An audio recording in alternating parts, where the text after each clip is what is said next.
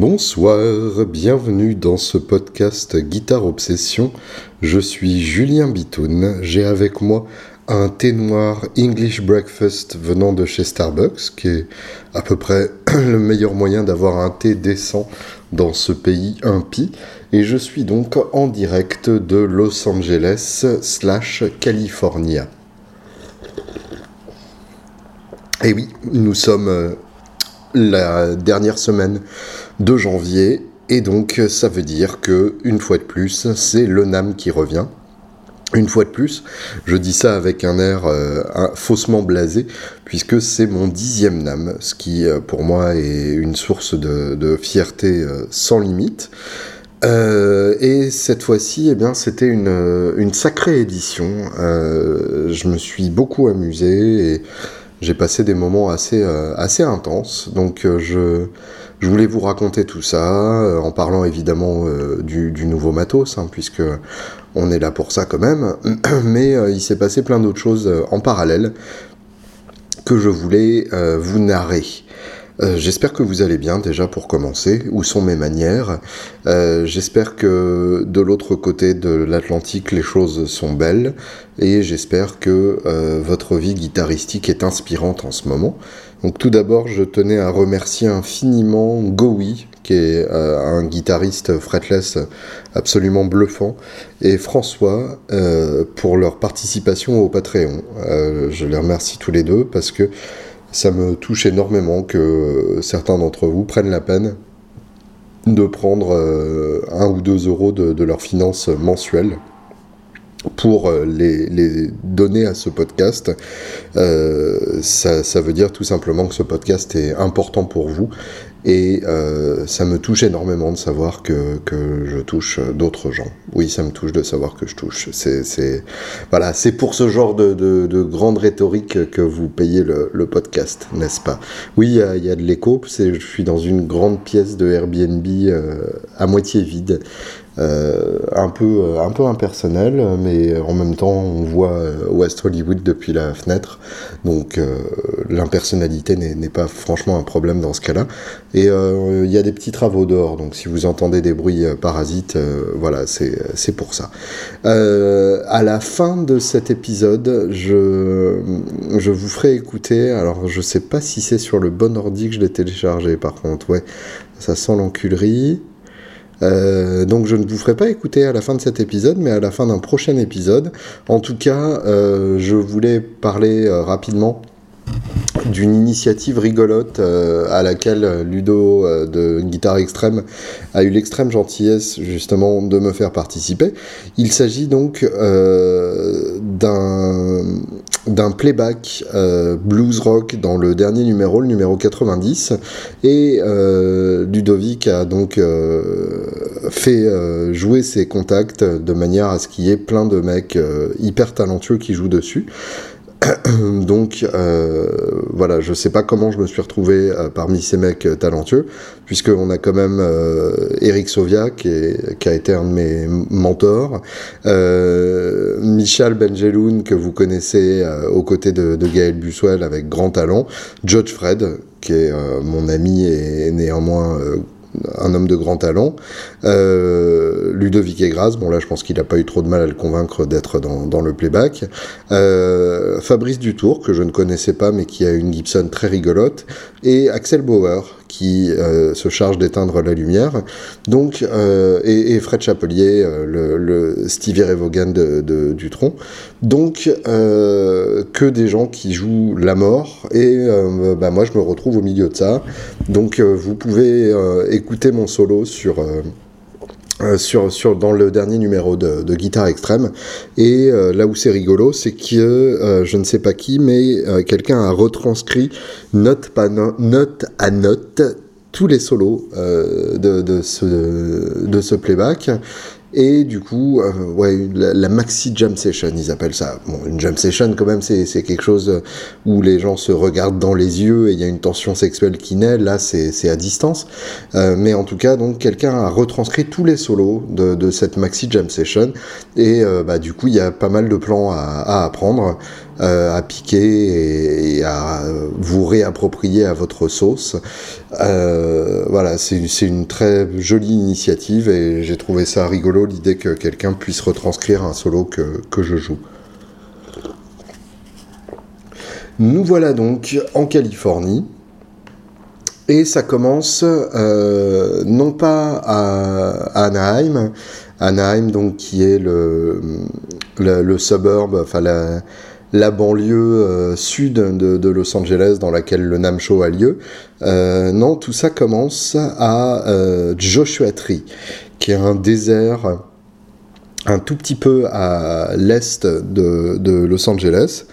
Euh, où j'ai eu la chance d'aller grâce à Sylvestre Etienne, qui est un guitariste du Sud, euh, qui, est, euh, qui est un mec qui bosse comme un ouf et qui bosse avec sa guitare en main, ce qui est quelque chose que j'admire toujours énormément et qui accessoirement joue vraiment très très très bien. Donc il a eu la gentillesse de me proposer de me joindre à son road trip. Et du coup, bah, nous nous sommes retrouvés euh, dans une voiture en route pour le désert de euh, Mojave. Mojave. Euh, c'est le désert en question dans lequel on trouve la ville de, Joshua Tree et le Joshua Tree National Park, donc le parc national de Joshua Tree, qui d'ailleurs était en demi-vie à cause du shutdown dont vous avez sans doute entendu parler, puisque évidemment les parcs nationaux sont gérés par l'État, donc euh, les fonctionnaires n'étant pas payés à l'heure actuelle aux États-Unis, euh, c'était un peu le bordel. Toujours est-il donc euh, que Joshua Tree c'est absolument bouleversant. Je ne, je, je, ne m'emmerderai pas à vous décrire ça avec des mots parce que de toute façon c'est complètement vain. Il faut y aller, il faut vivre ça par vous-même et il faut ressentir ça. C'est quelque chose de profond, de mystique, d'ancien et de hanté. Mais ce que je peux vous raconter en revanche, c'est le fait que j'ai fait ma première prestation sur scène aux États-Unis. Voilà, c'est un grand, euh, grand moment de, gloire et de fierté pour moi après euh, dix voyages au NAM. Euh, et bien cette fois-ci, donc, nous sommes allés au, au saloon de Joshua Tree le mardi soir. Euh, autant vous dire que l'ambiance au salon de Joshua Tree le mardi soir, c'est euh, assez spécial. C'est-à-dire que déjà, à la base, euh, les gens qui habitent à Joshua Tree sont des gens un peu particuliers. Euh, faut choisir hein, d'habiter dans le désert, euh, loin de tout, euh, avec des, des, des, terrains tellement vastes que vous pouvez ne pas parler à votre voisin pendant un mois sans que ça ne gêne votre vie de tous les jours. Et les, les, gens du désert sont sont particuliers. Il y a un vent très fort là-bas et on sent que le vent qui passe à travers la montagne les a rendus fous. Et euh, on sent que euh, on sent que c'est beaucoup de gens euh, qui ont beaucoup trop de temps euh, à, réfléchir, donc qui, euh, qui finissent par développer des, des thèses conspirationnistes, qui finissent par, euh, par croire aux, atterrissages d'aliens, qui sont évidemment survivalistes en général, puisque ça va avec le fait de, de vivre dans un endroit comme ça. Et souvent aussi d'ailleurs qui sont complètement défoncés à la cristal puisque bah, ça occupe quand on a beaucoup d'espace et pas grand chose à faire et euh, sachant qu'en plus là-bas, évidemment, la Crystal est très facilement accessible et pas cher. Euh, donc ça fait un mélange assez particulier. Et quand vous vous retrouvez donc au milieu de tout ça dans un saloon le mardi soir, qui est le seul endroit ouvert euh, pour aller boire un coup le, soir, eh bien ça fait un public assez spécial. Et donc c'était soirée jam session.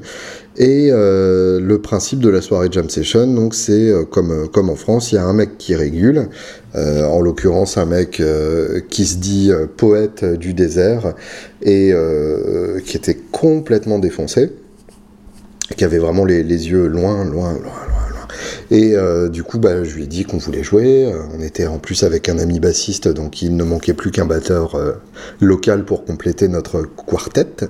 Et euh, il a fallu que je lui rappelle deux fois quand même qu'on voulait jouer parce que bah, il oubliait tout simplement. donc on a écouté euh, les, autres musiciens euh, avant nous, c'était euh, c'était carrément incroyable, incroyablement mauvais. Hein, N'allez pas perpétrer ce, ce mythe total de tous les Américains sont bons musiciens parce que c'est dans leur culture, etc. Alors il y a effectivement des très bons musiciens aux États-Unis, il y en a aussi des très mauvais. Je l'ai vécu et je peux en témoigner. Et donc, euh, on a eu droit essentiellement à des reprises des Beatles. Euh, je ne savais pas que les Américains étaient aussi fans des Beatles et je ne savais pas que, que les Beatles étaient arrivés jusqu'à Joshua Tree. Euh, mais à ce point-là, c'était quand même assez, assez bluffant. Au point d'ailleurs que le lendemain, au, petit déjeuner, dans un boui-boui innommable, ils nous ont passé à Road et le double blanc en entier. Voilà, donc c'est un peu c'est un peu inattendu, euh, d'autant plus que ça colle pas du tout à leur, euh, à leur environnement immédiat. Euh, j'ai trouvé ça très bizarre et, très, très chouette parce que ça, ça collait pas et que moi, les choses qui collent pas, ça me plaît. donc on s'est retrouvés à prendre la scène après ça. Et alors au niveau matos, c'était c'était carrément la, punition totale puisque je jouais sur une strat qui devait être euh, une Mex à un moment, mais qui a été tellement modifiée mal que ça ressemblait vraiment à une Schnoofcaster. Euh, branché sur un Rumble euh, Fender, donc un petit ampli pour basse, avec une overdrive boss entre les deux. Heureusement, j'avais l'overdrive, donc qui, m'a permis de, de, cruncher un peu et, de sauver cet ampli d'une mort certaine sonore. Et euh, le pauvre Sylvestre, lui, s'est retrouvé donc sur une autre strate, euh, qui avait l'air aussi bien improbable, même si légèrement moins modifiée que la mienne. Oui, parce que les gens dans le désert ont l'air d'aimer modifier leurs instruments. Il euh, y, avait un mec après nous qui, qui avait une, une Squire euh, pour enfants, donc de, taille réduite, avec trois humbuckers dessus. J'ai trouvé ça complètement délirant, ça m'a plu. Euh, donc Sylvestre, lui, sur une Strat et dans un ampli euh, complètement improbable. Alors je, ne sais toujours pas ce que c'était. Ça ressemblait à un vieux PV, tout transistor évidemment, mais il n'y avait pas marqué PV donc c'était peut-être un sous-traitant de PV ou ou une copie de PV pour vous dire euh, au, point auquel on en arrivait. Et là où c'est là où c'est magique, c'est qu'en fait, euh, à partir du moment où on a commencé à jouer, tout ça n'avait plus aucune importance. Euh, le batteur était complètement désastreux et n'arrêtait pas de, de, tirer le temps vers l'arrière ou vers l'avant en luttant complètement contre nous. Et en même temps, c'était tellement bon c'était tellement euh, un moment incroyable. Rien de tout ça n'avait de l'importance. Tout, ce qu'on a ressenti, c'était le pied total de, jouer sur scène dans ce pays euh, qui nous a tellement inspiré de musique. Euh, il y, avait un côté boucle bouclé qui m'a beaucoup touché. c'est ce que j'ai dit d'ailleurs au public en, montant sur scène. nous sommes venus de très loin pour massacrer votre musique. Et je pense que ça résume assez bien euh, la, sensation que j'ai eue. Euh, tout ce chemin-là pour venir jouer euh, ces morceaux typiquement américains devant des Américains. donc on leur a joué dans l'ordre For Some Prison Blues de Johnny Cash, un blues à la con sur lequel j'ai pris les paroles de See That My Grave Is Kept Clean. Euh, et puis euh, on a terminé sur euh, Johnny B. Good de, Chuck Berry. Je crois qu'on en a fait un quatrième aussi, mais je me souviens plus très bien. mais en tout cas, voilà, c'était vraiment très très très très fun. Et ce qui est drôle, c'est que le public était complètement enthousiaste, déchaîné. Euh, ils sont venus nous voir à la fin pour, pour nous demander d'acheter d'acheter notre disque. En sachant que c'était la première fois qu'on jouait ensemble, du coup on n'avait rien à vendre d'autre que, que que notre grand sourire. Mais euh, voilà, c'était, euh, vraiment très rigolo d'être, euh, d'être accepté dans un bar, dans le saloon de Joshua Tree. On aurait pu, si on voulait, s'installer là-bas et devenir le house band et, recommencer notre vie dans le désert en développant ensemble des théories conspirationnistes françaises dans le désert de Morave. Voilà, c'est, c'est une, une vie parallèle que je n'explorerai pas pour l'instant. Mais ça reste une possibilité rassurante. si tout le reste se met à merder, je pourrais m'installer à Joshua Tree et jouer au saloon tous les soirs.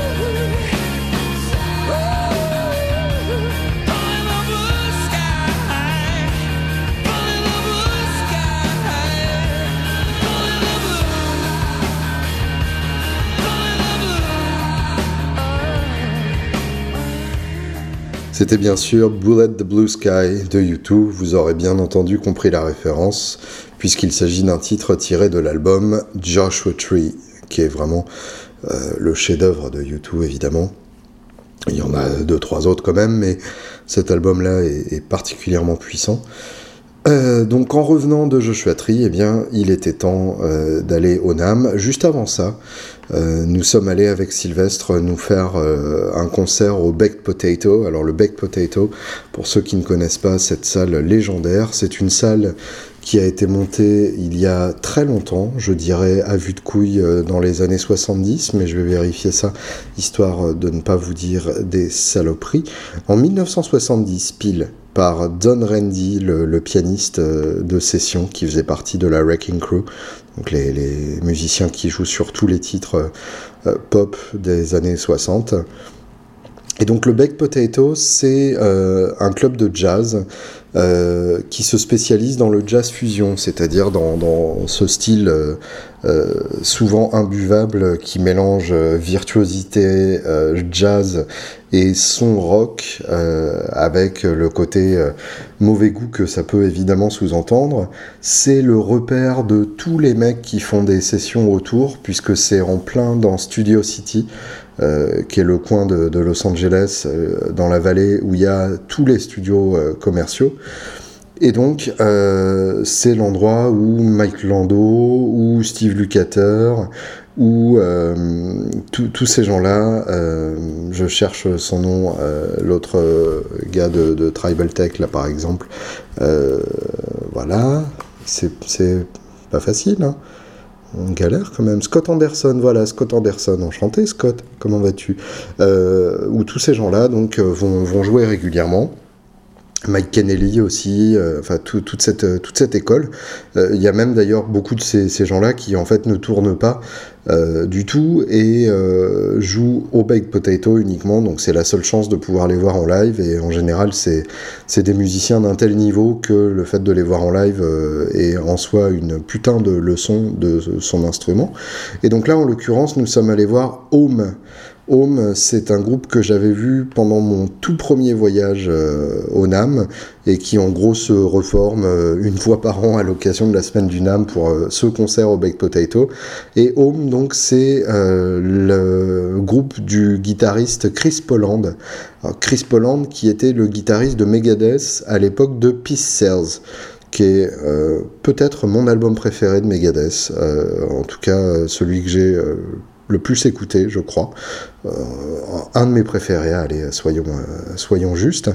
En tout cas, Home, donc c'est un groupe qui me plaît énormément euh, parce que je trouve qu'il y a un il y a une vraie musicalité dans le, dans le jeu de, Chris Poland et il y a même, j'irais jusqu'à dire, une vraie poésie dans son côté très fluide. c'est évidemment un élève de, un élève. il n'a pas pris de cours avec lui, mais c'est un homme qui a beaucoup écouté Alan Holsworth et ça s'entend. Et, euh, et, moi j'aime beaucoup ce côté très fluide. Il a évidemment des, des voicings euh, en son clair euh, complètement improbables, comme euh, comme c'était le cas pour Alan Holdsworth. Mais il a aussi ce côté vraiment liquide dans son jeu, une manière d'articuler ses phrases qui est très particulière. Il se sert énormément du Floyd Rose et il s'en sert euh, pour former des, des, notes et des mélodies plutôt que, que pour faire le zazou en, en, défonçant toutes ces notes. Donc euh, c'était vraiment très très beau avec en plus un, bassiste, euh, Roberto Pagliari, je ne sais plus, mais un bassiste donc sur six cordes fretless qui jouait avec beaucoup de wah-wah.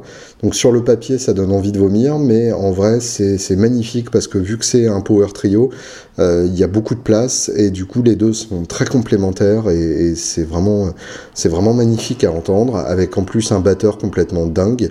Alors quand je les ai vus il y a 10 ans, c'était le fils de, de Ginger Baker, Coffee Baker, mais là, euh, c'était un, jeune batteur de, de métal euh, qui avait vraiment une technique euh, acérée, une précision hallucinante et un son monstrueux. Et le mélange des, trois musiciens était, était, vraiment superbe. Donc je me suis bien éclaté. Et Sylvestre aussi d'ailleurs, c'était une belle découverte pour lui apparemment. Donc ça j'aime bien, faire découvrir des choses aux gens qui savent les apprécier. Et ensuite donc bah, c'était direction le NAM parce que euh, faut quand même pas déconner, il y a un moment où il faut aller voir un peu ce qui se passe. Et euh, c'était une très belle année, à mon humble avis.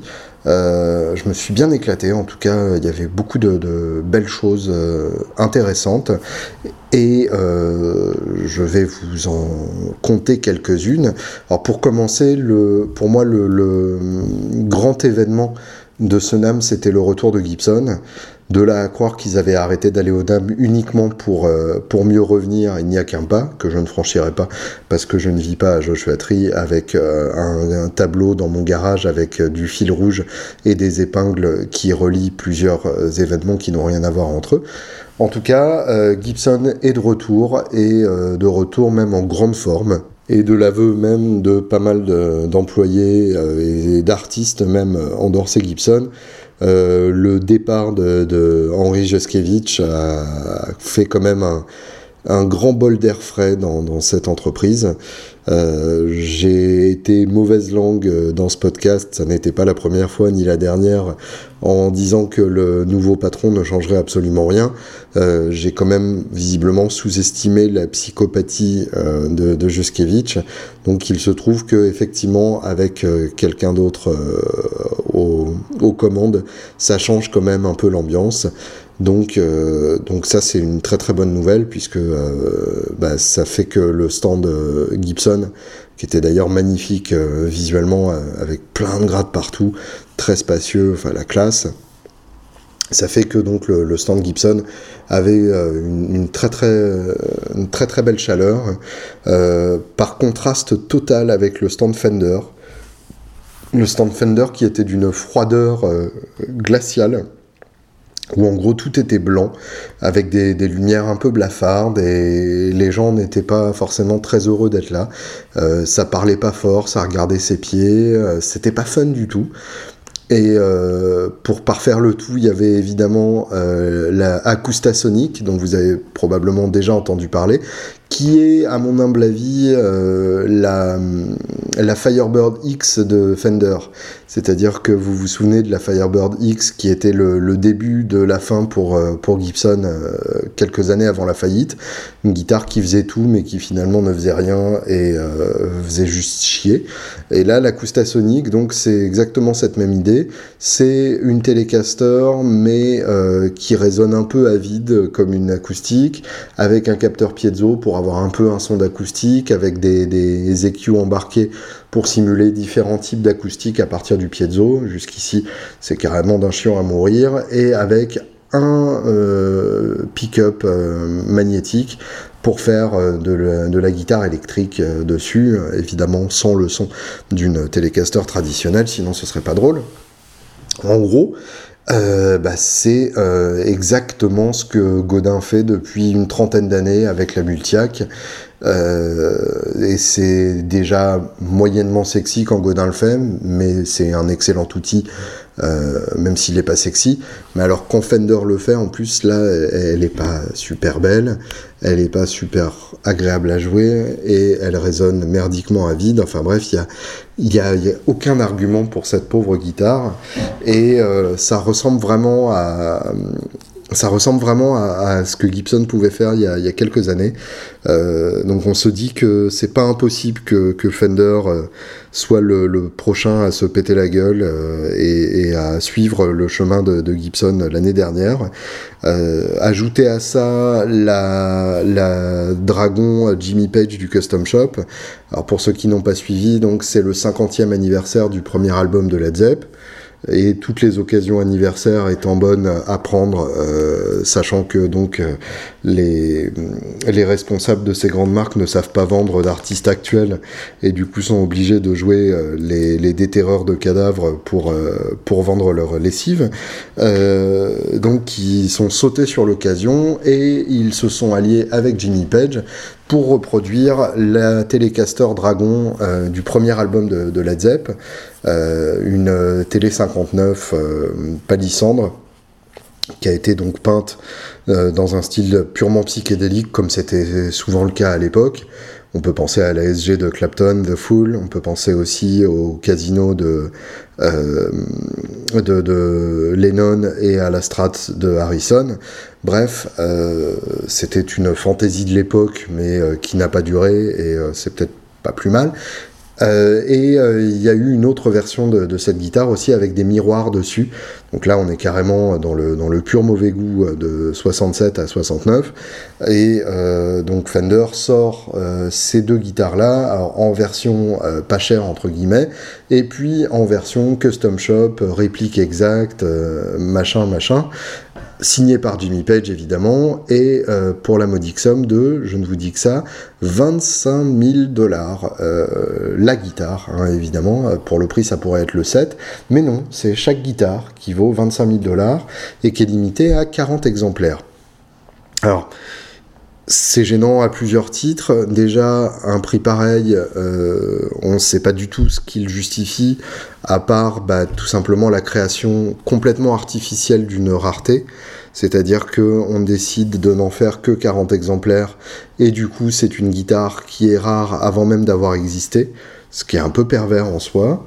Euh, vous me direz, ce ne sont pas les seuls à le faire, et c'est loin d'être la première fois, mais ça me paraît toujours un peu bizarre de décider qu'un modèle va être rare, alors que historiquement, euh, sur le marché du vintage, euh, une guitare est rare parce que ça n'a intéressé personne à l'époque, comme la, Burst de, 58 à 60, ou tout simplement parce que l'entreprise a décidé d'arrêter, s'est planté, a coulé, ou que l'artiste qui signait la guitare a décidé qu'il ne signerait plus la guitare. Enfin bref, il y a plein de raisons euh, de créer une. Euh, il y a plein de raisons qu'une rareté se crée plutôt que de créer une rareté. Euh, mais là, en l'occurrence, c'est une création complètement artificielle de rareté. Et du coup, le prix s'auto-justifie, c'est-à-dire qu'on se dit, si ça coûte aussi cher, c'est que ça va prendre de la valeur. Et en vérité, la plupart des gens qui achètent ces Jimmy Page de toute façon ne vont pas les jouer, puisque à 25 000 dollars, il n'y a pas intérêt à faire un pet supplémentaire dessus, même si évidemment euh, elle aura des pets puisque c'est une réplique euh, relique exacte, mais euh, il faut que ce soit les pets d'origine, parce que sinon ça ne va pas du tout. Et il faut bien garder toutes les étiquettes dans l'étui et ainsi de suite. donc on, est vraiment dans, la pièce de musée plus que dans la guitare. Et surtout, euh, les gens qui l'achètent l'achèteront purement pour le goût de la spéculation, puisque euh, en vérité cette guitare n'est pas très belle. Et surtout, dans l'absolu, pour 25 000 dollars, on peut trouver une excellente euh, télé 59 palissandre qui sonnera même probablement beaucoup mieux que cette recréation-là. Et puis, on peut demander à un pote de faire une peinture dragon si vraiment on veut, euh, ce qui serait quand même un tout petit peu gênant sur une, sur une 59 d'époque. Mais en tout cas, voilà, je, vois très mal ce qui justifie euh, ce, prix-là. Et euh, je ne suis pas le seul, évidemment, à avoir été choqué. Et je pense que à force de faire des, des, coups comme ça. Euh, bon, ça fait longtemps hein, que, Fender fait des répliques exactes euh, au custom shop et qu'elles sont chères, mais euh, là, il y a encore un, pas qui a été franchi. Jusque-là, les, gros prix chez Fender, c'était entre 10 et 15 000, ce qui est déjà colossal, j'en conviens. Par exemple, quand on voit la télé palissandre Harrison, qui était à 12 000 ou quelque chose comme ça, euh, étant donné euh, le boulot que ça demande de faire une télé entièrement en palissandre, je pouvais comprendre, étant donné euh, Harrison, sa, signature vaut effectivement des sous. La signature de Page vaut effectivement des sous, mais quand même à ce point-là, là je dois avouer que, ça me gêne un peu. En tout cas, on n'est plus dans le fun, quoi. Donc entre ça, l'acoustasonic, Sonic, euh, le, petit euh, Princeton Brown Face de Chris Stapleton. Alors oui, ça c'est euh, un truc a, priori, j'étais complètement sous le charme parce que euh, un Princeton Brownface, donc Brownface, c'est cette époque intermédiaire entre les Blackface euh, et les Tweed, enfin les Tweed d'abord dans les années 50 et les Blackface à partir de 64, euh, et, entre les deux, donc les, les Brownface qui ont fait la transition et qui sont des amplis avec une personnalité bien à eux et une personnalité que personnellement j'aime beaucoup personnalité que personnellement, oui. La, fatigue d'une âme n'est pas, euh, pas niable. Euh, excusez-moi. Euh, donc, bref, qu'est-ce que je disais? Oh là là, c'est un désastre. De quoi je parlais Ah oui, voilà, oui, le, Princeton. Je, ne pense pas que je vais l'éditer, euh, ce passage-là. Je pense que ça vous donnera une idée de, l'état de, mon cerveau. Euh, donc, Fender euh, sort une réédition du Deluxe Princeton 62, donc le, le Brown Face qui est hyper joli visuellement parce qu'il n'y a pas de logo sur la grille et ça ça me plaît et puis le, le, look brown face est très très particulier euh, on n'en voit pas souvent et à ma connaissance c'est la première fois que, Fender en réédite un. Donc en soi je trouvais ça vraiment chouette. Euh, en plus donc avec les boutons, euh, avec les boutons qui vont bien. Enfin tout est bien fait, tout est vraiment exactement comme ça devrait être. Euh, c'est signé par Chris Stapleton, qui est un artiste euh, crédible et qui a eu la bonne idée donc d'insister pour que Fender euh, ressorte cet ampli et se repenche sur son époque Brownface. Donc ça, en soi, ça me, ça me plaît beaucoup. le, seul problème, c'est que c'est un ampli qui sera à 2000 euros, 2000 dollars, donc c'est-à-dire un tout petit peu plus que ce que coûterait un original. Donc en soi c'est un peu gênant. Alors je veux bien que euh, un ampli récent soit plus fiable, soit plus solide et, du coup euh, puisse être euh, puisse être beaucoup plus utilisable dans la vraie vie d'un musicien qu'un exemplaire d'époque. Mais de là en arriver au même prix pour les deux, je trouve ça un peu gênant. Et finalement, J'aurais préféré qu'il le fasse faire au Mexique et que ça ressorte euh, au prix d'un euh, Princeton 65 ou d'un Princeton 68, euh, qui sont de mémoire entre 1200 balles et 1000 balles, je crois. Peut-être que ça a encore augmenté entre temps. En tout cas, des, des, prix plus raisonnables qui permettraient de de rendre cet ampli plus, accessible pour tout le monde, tout simplement. Quoi. Donc, euh, donc ça, ça m'a un peu gêné aussi. Bref, il y avait pas mal de choses gênantes chez Fender, euh, sans compter, euh, et ça, je pense que c'est plus de la fierté, mais sans compter le fait qu'il était complètement impossible de se faire inviter à la soirée Custom Shop traditionnelle du mercredi soir si on n'était pas un revendeur. D'habitude, c'est une soirée qui était ouverte aux, journalistes aussi, puisque bah, c'est intéressant d'avoir des journalistes qui racontent ce que vous fabriquez, ce que vous vendez. Mais là, en l'occurrence, donc, il fallait impérativement être revendeur. J'ai demandé à, plusieurs personnes qui étaient susceptibles de m'avoir une, invitation, et ben c'est raté. Donc, euh, donc voilà, j'ai trouvé ça un peu, cavalier de leur part aussi, euh, depuis des années que, que je me fais le relais de, de leur matos. Et euh, sans, vraiment sans fierté mal placée, parce que, après tout, euh, je comprends qu'ils aient euh, la priorité donnée à leurs revendeurs et euh, je comprends surtout que de toute façon j'étais au baked potato ce soir-là, donc euh, que ça me gênait vraiment pas de pas y être. Mais quand même, euh, je trouve ça un peu gênant. Il y a aussi le fait que cette, cette loterie du custom shop paraît de moins en moins réaliste. autrement dit, vous connaissez le principe, donc plusieurs centaines de custom shops sont exposés les magasins intéressés coincent leurs cartes de visite euh, dans les cordes de la gratte en question, et quand il y a plusieurs magasins intéressés, il y a un tirage au sort pour décider de, qui aura la guitare, de qui gagnera le droit d'acheter la guitare. Et donc, euh, comme chaque année, euh, le Music Zoo en a eu beaucoup plus que les autres. Enfin, les, gros revendeurs américains ont été très clairement favorisés. J'ai du mal à croire que, le hasard les favorise à ce point-là.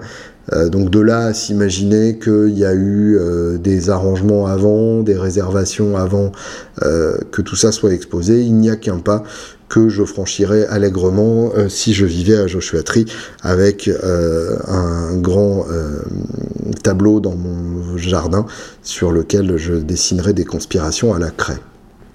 Bref, euh, parlons un peu positif parce que ça suffit de, dire du mal. Euh, chez Fender, euh, il y avait pas mal de choses excitantes. Hein, faut, faut quand même pas déconner en s'imaginant que c'était vraiment tout de la merde.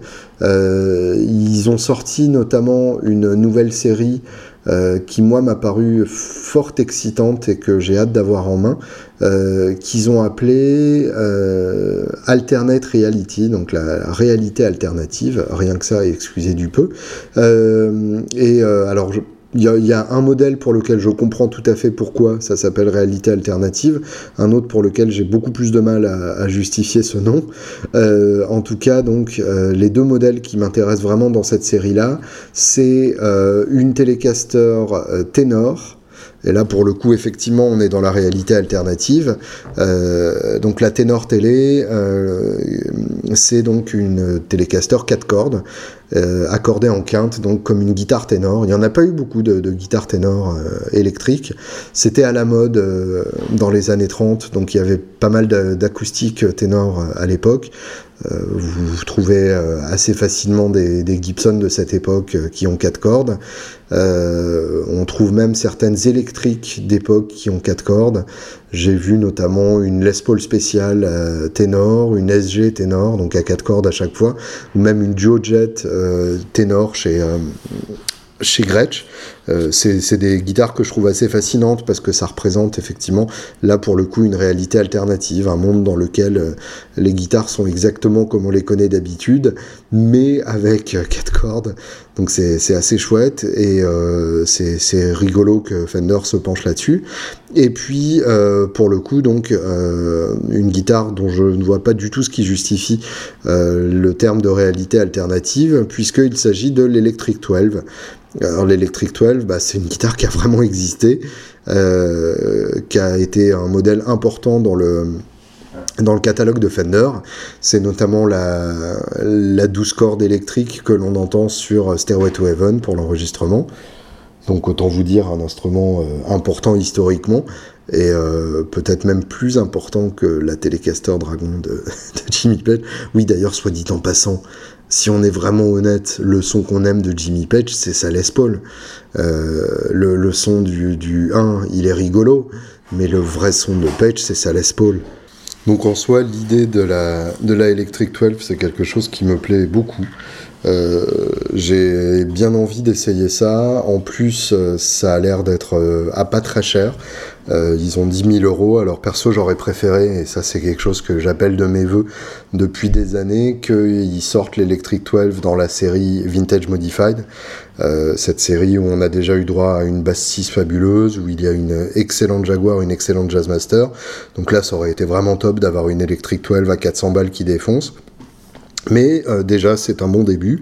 Et ils la sortent en Lake Placid Blue. Donc vous connaissez mon soft spot pour le LED Lake Placid Blue et du coup euh, je vais me pencher là-dessus parce que ça m'excite durablement. Quelques belles créations du, custom shop, notamment la California de Ron Thorne. Ron Thorne qui est un des nouveaux master builders et, qui va très fort en, présentant carrément une nouvelle forme. Genre rien à foutre, c'est ça que je fais.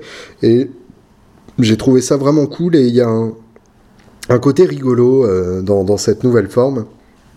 Parce que on retrouve indéniablement euh, la forme d'une Fender, c'est-à-dire que c'est immédiatement identifié, identifiable. Toutes les caractéristiques sont là. On a la plaque euh, en deux parties avec euh, une partie noire et une partie métallique, un peu comme sur une Jaguar ou une Jazzmaster ou même une Jazz Bass. Bref, il y a un, mélange comme ça qui est, familier et, tout est caractéristique de la recette Fender, mais c'est différent.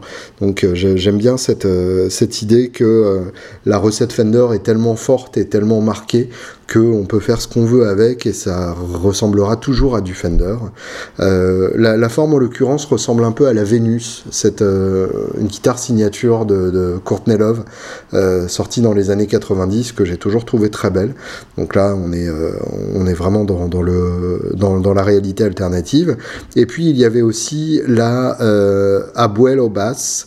Abuelo, donc c'est le grand-père en espagnol. je n'ai pas compris pourquoi.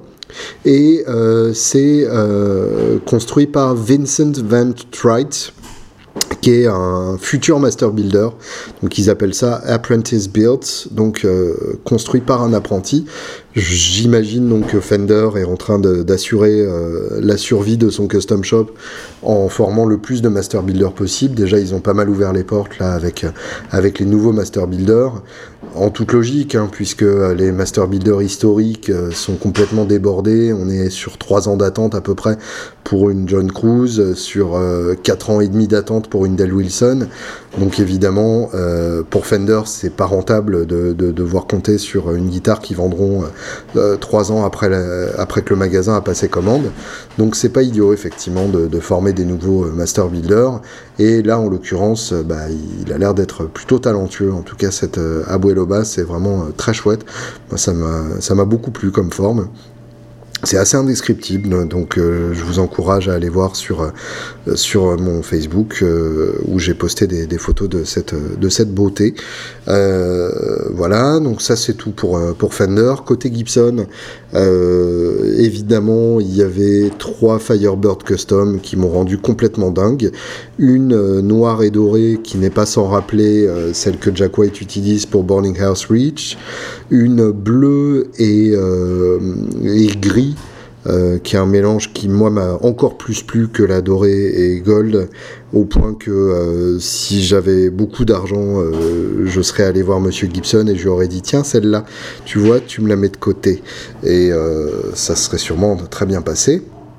Et la dernière, donc, c'est une réplique euh, de la Polaris White de Johnny Winter, donc de sa 64. Euh, ils disent donc une réplique de euh, la Firebird qu'on associe à Johnny Winter. Je trouve ça un peu particulier puisque pour moi la Firebird qu'on associe à Johnny Winter, elle est, elle est Sunburst. Mais admettons, soyons, soyons beaux, joueurs et laissons le bénéfice du doute à, Gibson. côté Epiphone aussi, des trucs très rigolos notamment euh, la Jared James Nichols, qui décidément était euh, en feu pour son âme, puisqu'il présentait aussi son ampli Blackstar signature, très joli d'ailleurs, vert, donc beau. Euh, qui présentait une, une épiphone euh, signature complètement badass, puisque c'est une, euh, une Les Paul Custom noire avec un seul micro, un seul P90, et avec en dessous du chevalet la, petite plaque custom made qu'on trouve en général sur les ES 335 avec Bixby. Donc référence historique, plus guitare à un micro, plus badasserie de la couleur noire. Bref, euh, c'est une recette qui m'a beaucoup plu. Et un modèle signature de George, Thorogood, un artiste qu'on ne connaît pas forcément très bien euh, de ce côté-ci de l'Atlantique mais qui a signé, euh, enfin qui a pas signé d'ailleurs puisque c'est en général des, reprises, mais euh, qui l'on connaît pour euh, One Whiskey, One Bourbon, One Scotch, One Beer, je ne sais plus dans quel ordre, qui est un titre de, de John Lee Hooker, et Bad to the Bone, qui est évidemment euh, construit autour d'un riff euh, honteusement pompé à, à Bodiley, mais ça ne l'empêche pas d'avoir un talent furieux et d'avoir des guitares assez classes comme la ES, la ES 135 à laquelle il est associé, donc avec le pan coupé pointu, 2 P90, et là en l'occurrence son modèle signature est blanc avec 2 P90 noirs, donc visuellement ça tape quand même pas mal.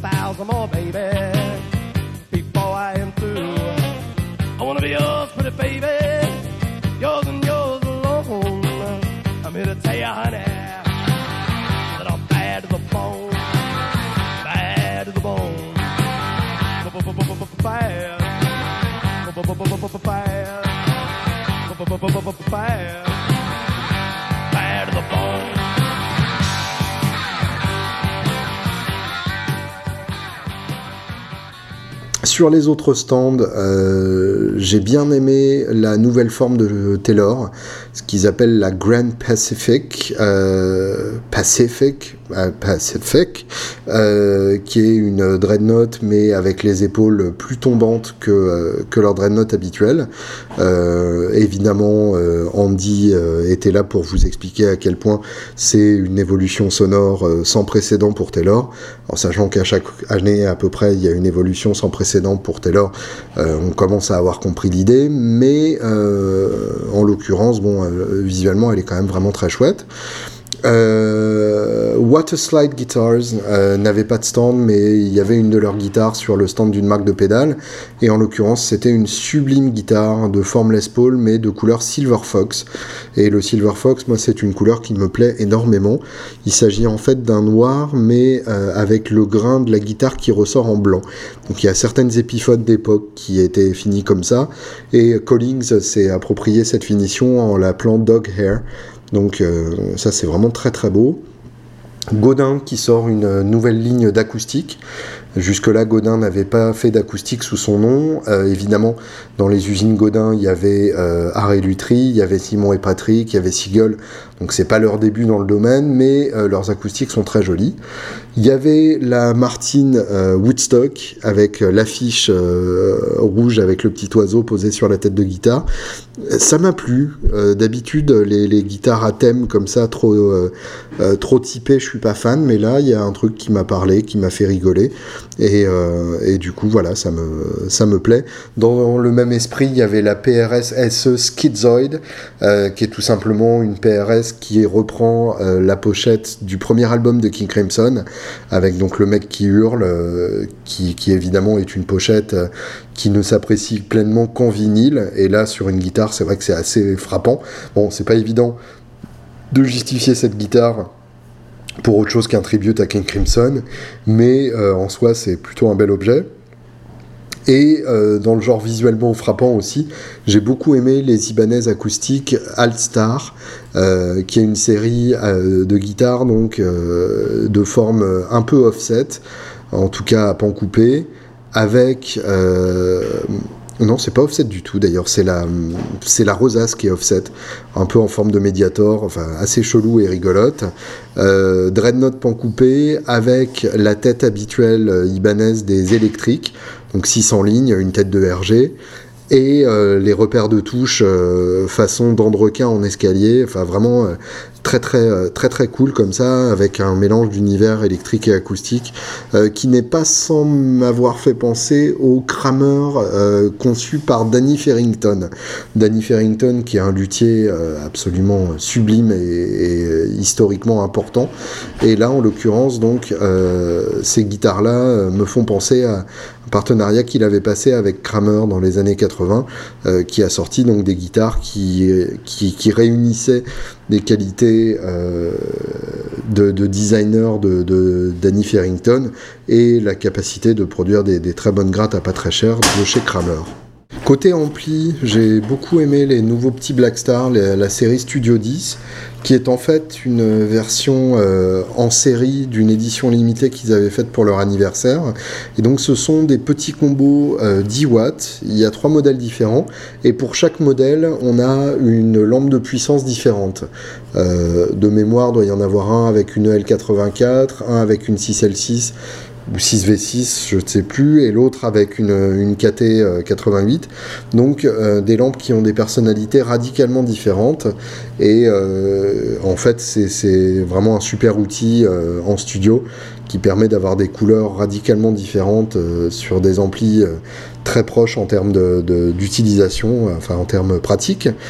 chez Supro, le Blues King 12, alors ça c'est une bonne idée, en fait c'est euh, leur version du Blues Junior, c'est-à-dire que déjà ils bossaient avec Bruce Zinke qui est euh, l'ancien de Fender qui a conçu le, Blues Junior et le Pro Junior. Euh, c'est euh, Zinke qui a carrément conçu les, circuits des, des Supro qui sont vendus à l'heure actuelle sous la marque Supro. Et donc là, il a conçu un petit ampli 15 watts euh, dans les 600 balles. Donc autant vous dire qu'on est vraiment très clairement euh, sur, les, sur le terrain de chasse du Blues Junior. Sauf que le leur est avec une seule 6L6, donc euh, en pure classe A. Et bah, je dois avouer que ça m'excite plutôt pas mal comme, comme recette, surtout à un prix aussi raisonnable. Je pense que ça peut être un ampli assez, assez intéressant à écouter. Et puis enfin, j'ai beaucoup aimé le Magnatone euh, Super 15, qui est la version 15 watts de, euh, leur, euh, de leur Marshall revisité.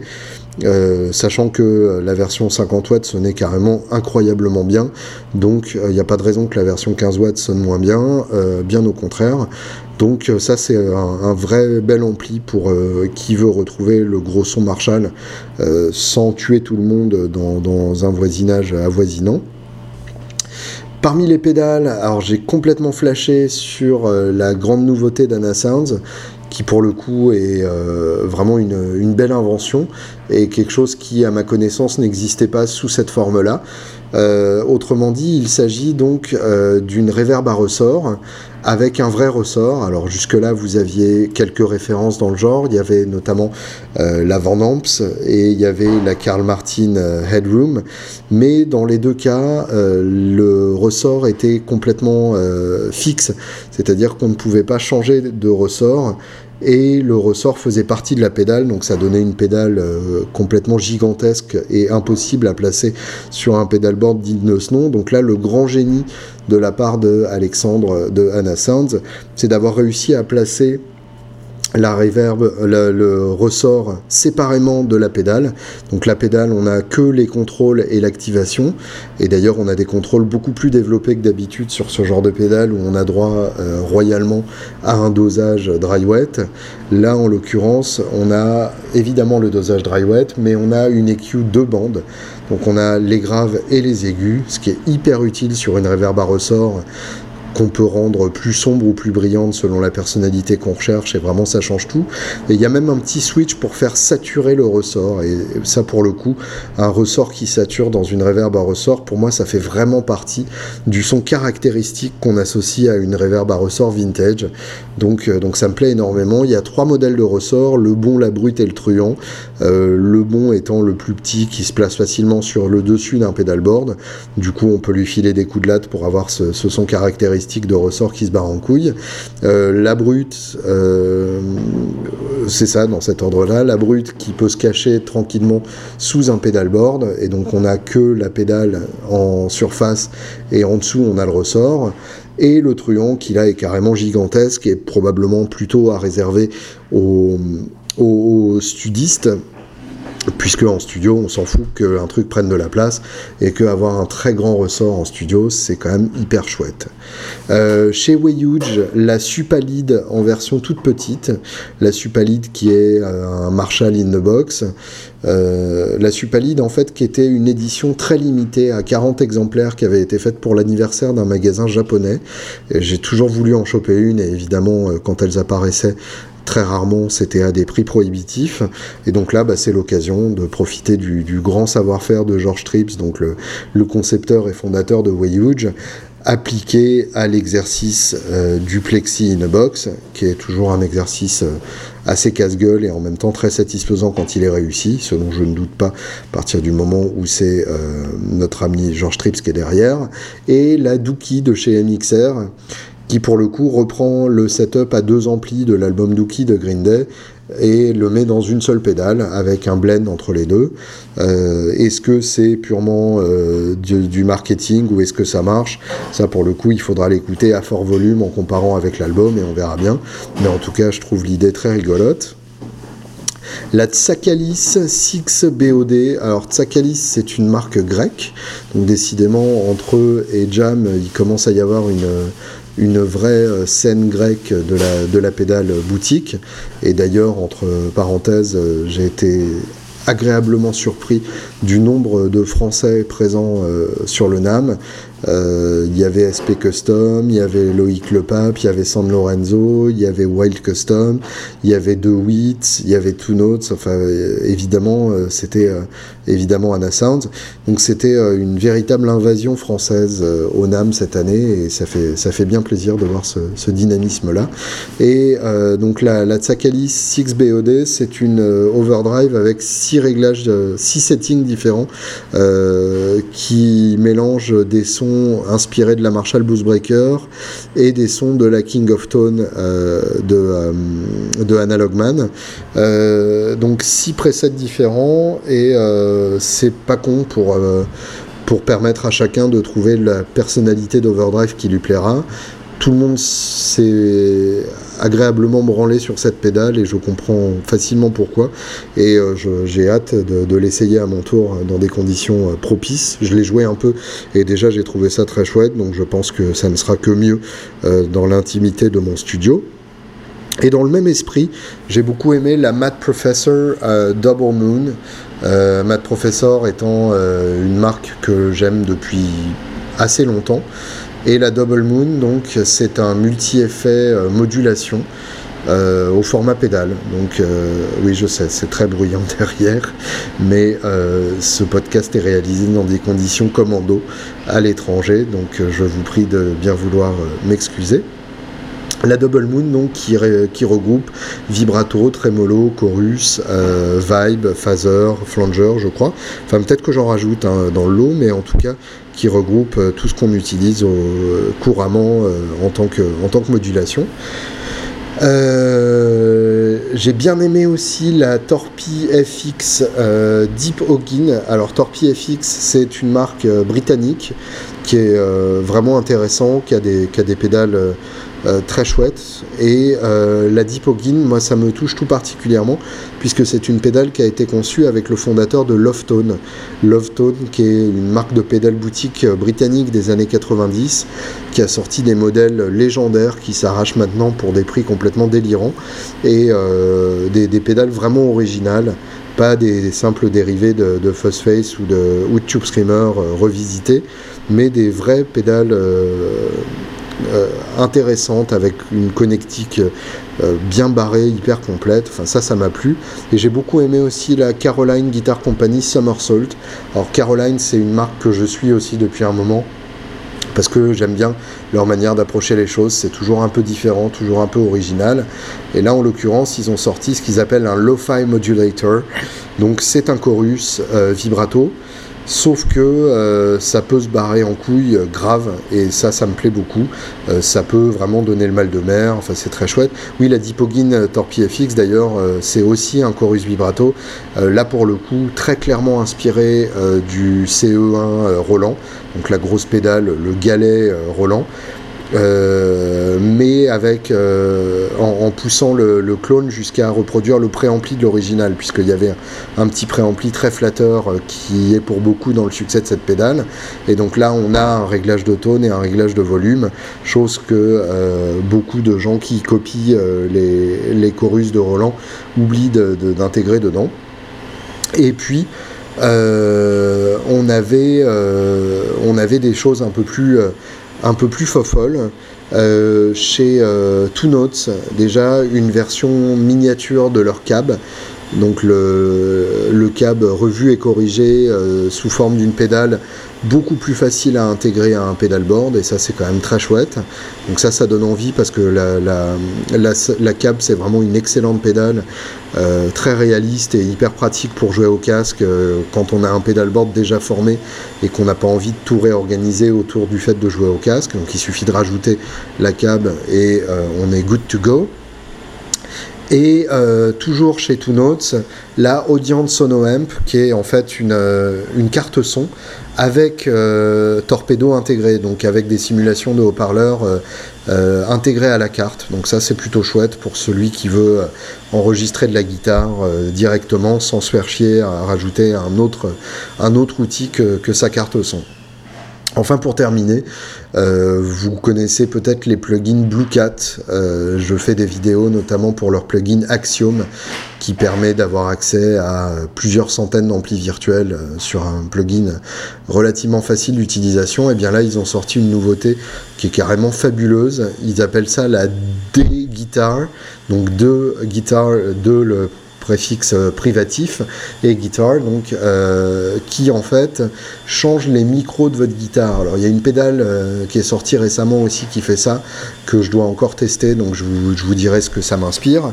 Mais là en l'occurrence, donc j'ai testé le, logiciel sur, le stand Bluecat et j'ai été vraiment bluffé. J'avais une Les Paul Studio en main et j'entendais le son d'une Rickenbacker avec son toaster pickup ou le son d'une Strat avec ses petits micros simples hors phase. Donc c'était vraiment très troublant et, ça m'a plu énormément. Euh, voilà, c'était mon âme. Évidemment, euh, chacun vit son âme différemment, et c'est ça qui fait de, ce salon quelque chose d'assez euh, d'assez passionnant à suivre, puisque chaque journaliste aura flashé sur des choses différentes.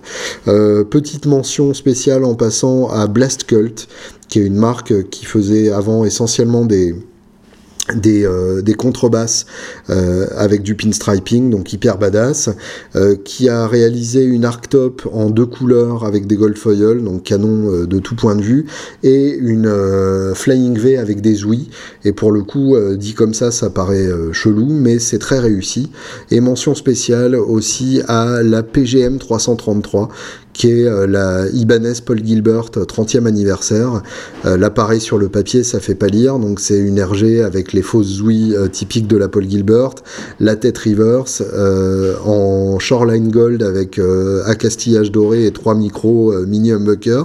donc dit comme ça, ça peut faire peur, mais en fait c'est carrément magnifique, c'est très réussi. donc voilà, c'est mes, mes petites mentions spéciales de guitares qui ne révolutionnent rien, mais qui sont quand même très excitantes.